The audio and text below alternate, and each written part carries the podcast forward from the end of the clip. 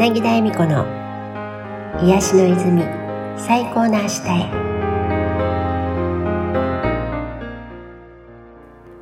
皆さんこんにちは。柳田恵美子です。お聞きくださってありがとうございます。さて2019年もこの1週間を残すのみとなりました。今年1月2日からスタートしたこの癒しの泉も今回で52回となり、この放送にて最後となります。感謝の気持ちを込めて最後の癒しの泉をお届けいたします。それではお聴きください。2019年、うんうんうんうん、あとわずかです。わずかです。2019年のあとわずかの時間を、どういう意識で過ごすといいと千穂ちゃん思われますか、そうそう、この間うちの母と話してたんだけど、私が、あの、これが最後だと思っていつも生きてるのって言ったら、えー、って。そ、そこまではなかなか多くの人はいかないよって言うから、いや、それぐらいの気持ちで生きてると本当にありがたいよって言ったのね。うん。えみちゃんとこうやって来週もねって言ってるけど、その来週って本当に起こるかわかんないんですよ。だからどうでもいいじゃなくて、だからこそ今を、本当のこの瞬間を大事にしていく。だから人と別れる時も、これが最後かもしれないぐらいの気持ちで別れるんですよ。だから嫌な気持ちで終わりたくないんですね。うん。なぜかなって別になぜかな、もしかしたらさ、過去生でさ、パンって死んじゃったかもしれないじゃない？かなとか自分で思って。だから、今っていうのをすごく大事に思うのかなとか。日々日常の中でいろんな大事にしたいって思ってることの思い出しにつながるような出来事とか、ニュースとか、メッセージとかっていうのは来てるんだ日々ね、だからいっぱいね、あってね。うんうん、だから、これ毎回言ってるんだけどさ、うん、自分の状態がどういう状態であるかによってキャッチする情報が本当に違いますよね。ね確かに、もしパラレルっていうの、いろんな回のね、出来事が、未来もいっぱいあると思うんですよね。ここからね、この視点で、じゃあ今のこの視点で同じ方、ずっとこう行くんじゃなくて、今の視点が変わるから、起こってくることの選択が変わる。ね。だから、過去のことを、いつまでもね、うん、面白がってやったらいいんだけどさ、いつまでもあそこにあーなって感情を乗せてる限り、過去のことで今が揺さぶられちゃってるわけじゃないですか。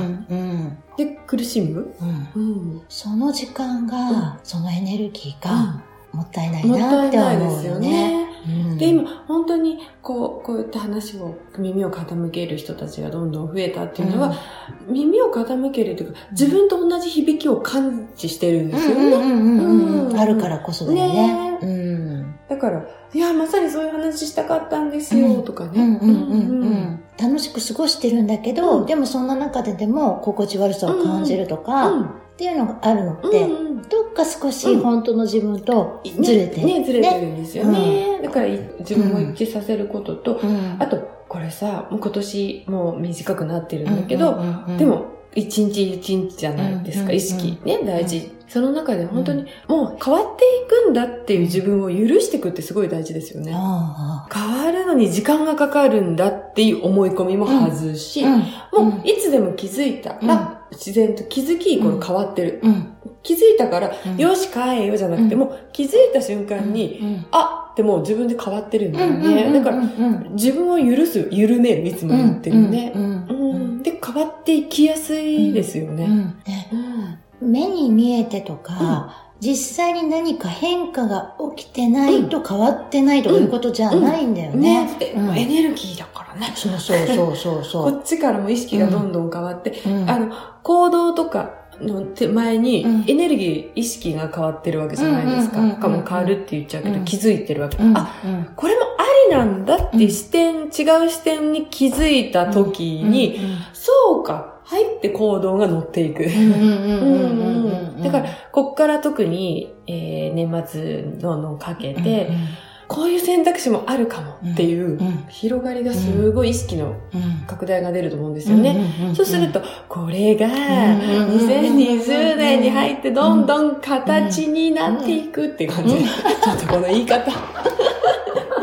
2020年は現実化ですよ。うん。ね。うん。今までのあり方の現実化じゃなくて、変わった意識、だから気づいた意識からうん。現実化をか、うん。が変わってくるわけだから、うん。うん。今までと全く違う自分を歩んでるかもしれないですよね。うん。全く違うって言っても、自分の一部か。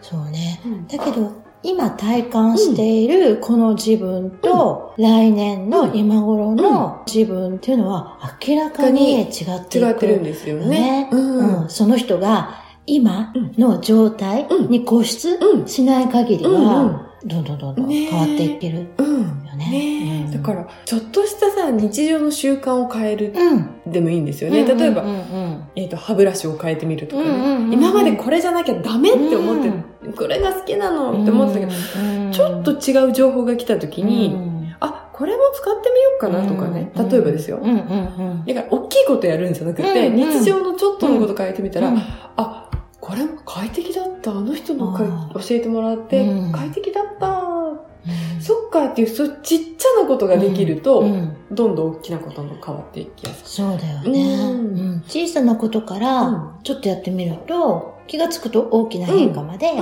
起こせて成長していっちゃう。ね。うんうんよし。なんか大きいことをやるぞって、できる人はいいんですよ。その方の中うのん動きだからうね。ん。だけ、ど、うんと思ってる場合だったら、まず些細なこと、今まで飲んでたコーヒーを変えるとかさ、ちょっと違うことをやってみるっていう変化を気楽にできるよううなん。一つのきっかけ作り、これしかダメ、これしか食べないって思ってたお米をうん。違うのに変えてみる。うん。うん。で、そっか違うのもあるかなっていうこの緩みが情報でまた新しい情報をくれるんですよね。うん。緩むからちゃんと情報が来るじゃないですか。来やすくなるよね。で、やだ、思ってたら来ちゃったえ、すごいシンクロって、これもう流れに乗ってる一つの証拠じゃないですか。うん。うん。それすると、あ、なんか流れに乗ってるって、これまた自信につながる。うんうんうんうん。形に見えるから、うん。やっぱり形に見えると分かりやすいっていうのがね、うん。やっぱりこの現実化の中でね、うん。うん、そっか、乗ってる。うん。ってまた自分を認めるじゃないですか。認めるから認めた周波数で、うん。また認めるようなことがやってきて、やってくる。ねえ。うん。そういう時に多分、ステージを変えるっていうのかな、ちょっと大きなことが起こるっていうのは、うん。例えば電化製品が壊れちゃうとか、その時に、うん。うん。さあどうしますかっていう自分に確認が来て、うん。はあせっかくうまくいってたのに電化製品壊れちゃったって思うか、変わってたら、これも壊れ、ね、これも新しく変わるんだな、とかってワクワクするか、この、ここでまたとどまるか、うん。またさらにうん。視点が、新しい視点を広げるかっていう、うん。うん。そういうのってありますあるね。ある。うん。本当にどっちの捉え方をするか。うんうんうん心地が悪い方の捉え方をするか、心地いい方の捉え方ができるかって。いうのはね、全然違ってくるよね。で、うん。それができると安定するじゃないですか。で、うん。またしばらくそういう感じでいく。うん。で、また、お次の出来事が来て、うん。っていうか意識の拡大をどんどんどんどんしてると思うんですようん。ね。うん。その一つの現れとして、うん。そういったのが現れてきうん。て、うん。じゃああなたはこの時はどうしますっていう、うん。自分に問いかけてるのかもしれないしね。問いかけてる。自分が自分に、うんうんうんで自分がさらに意識を拡大していきたいな、うん。本来の自分に戻っていきたいなって思ってるからそういうことが起こるじゃないですか。ううん。ん。で、それで意識がどんどんどんどん拡大していったら、少し前の、うん。もう少し意識が小さかった時の自分、うん。だったら、イラッとしていたような出来事が、うん。すっごい些細な、ね。何でもないことうん。のようにね、ね、なってる。思えちゃったりね。うん。で、人によっては、意識がこうね、うんもうちょっと狭かった時の自分のことさえ忘れちゃって、うんいや、私は昔からこうだよって言ってるかもしれないじゃないですか。いいんです、それで。それを、いや、あなたは昔、うん。そうじゃなかったよ。うんもっとね、うんうん下に狭かったからとかで、うんそういうふうに責める材料には使うことない。本人が言ったら、ああ、そうだったかしら、くらいでも。ううん。ん。それをまた引っ張り起こして、うん。過去に戻す人もいるから。うん。自分の意識が上がっていくと、過去の出来事自体はうん。実は変化してないんだけど、でも見え方が違って、出るから。すごいあの時は大騒ぎしてたようなことでも、今見てみるとうん。笑えちゃうとか。そうですよね。うん。あ、でもなんか楽しかったな、今思うと、みたいに。ね。ね。あ、あれはあんな感じだったんだとか、うん。まあ、その人がもし意味付けしたかったら、うん。ああいうことがあったから今の自分が、うん。あれやっといて、うん。今、本当生きてるっていうね、エミリーの編集能力。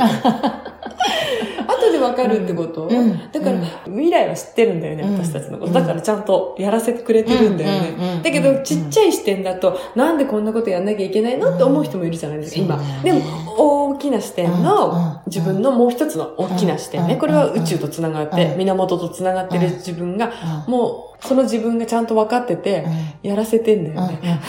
ね。だからそうやって大きな視点で見ると、うん今、つまずいてるように見えることでも、そこで落ち込んだりとか、苦しんだりとか、する必要なくって、本当通過点なだけだも通過点んね。。うん、通過点だね。うん体験させてもらってるんだよね。うん。いかがでしたか？来年2020年は日本でオリンピックも開催され、この2019年以上にいろんな変化があることと思います。あなたにとっての2020年を最高の一年にするためにも、あなたも千穂ちゃんのように、今日が私にとって最後の日かもしれないと思って今日一日をこれまで以上に大事に過ごしてみませんか？あなたの意識があなたの現実を作ります。あなたの過去があなたのこれからを作るわけではないので、過去がどうであっても何かがあったとしても、それを幸せになれない理由にすることはないんです。あなたが今何かを思ったとき、イメージしたとき、それはすでに存在しているからこそイメージできたことです。なので、どんどんいいイメージをしていってください。私は幸せだって思えば、私は幸せだっていつも思っている未来につながります。人生大変だって思えば、人生大変だって思っている未来につながっていくんです。過去がどうであっても、今がどんな状態であっても、新しい今、何を思うかであなたの現実は変わっていきます。あなたを幸せにできるのは誰かではなくてあなた自身です。あなたにとっての最高の2020年を作っていきましょう。あなたがそう信じれば必ずそうできます。来年の今頃、まさかこんな自分になってるなんて、と一緒に大喜びしましょう。さて、一年間癒しの泉にお付き合いくださりありがとうございました。癒しの泉は終了いたしますが、2020年1月1日から名前を稲垣千穂と柳田恵美子の奇跡のシンフォニーに変え、聞いてくださるあなたのオージャス、生命エネルギーが輝き、あなたらしさや豊かさがどんどん拡大していくきっかけにしていただけるような、そんなメッセージをさらにパワーアップしてお届けしていきます。また来年もお付き合いいただけましたらとても嬉しいです。それでは今日も最後までお聞きくださってありがとうございました。あなたとのご縁を心から嬉しく思います。また来年簡単にお会いしましょう。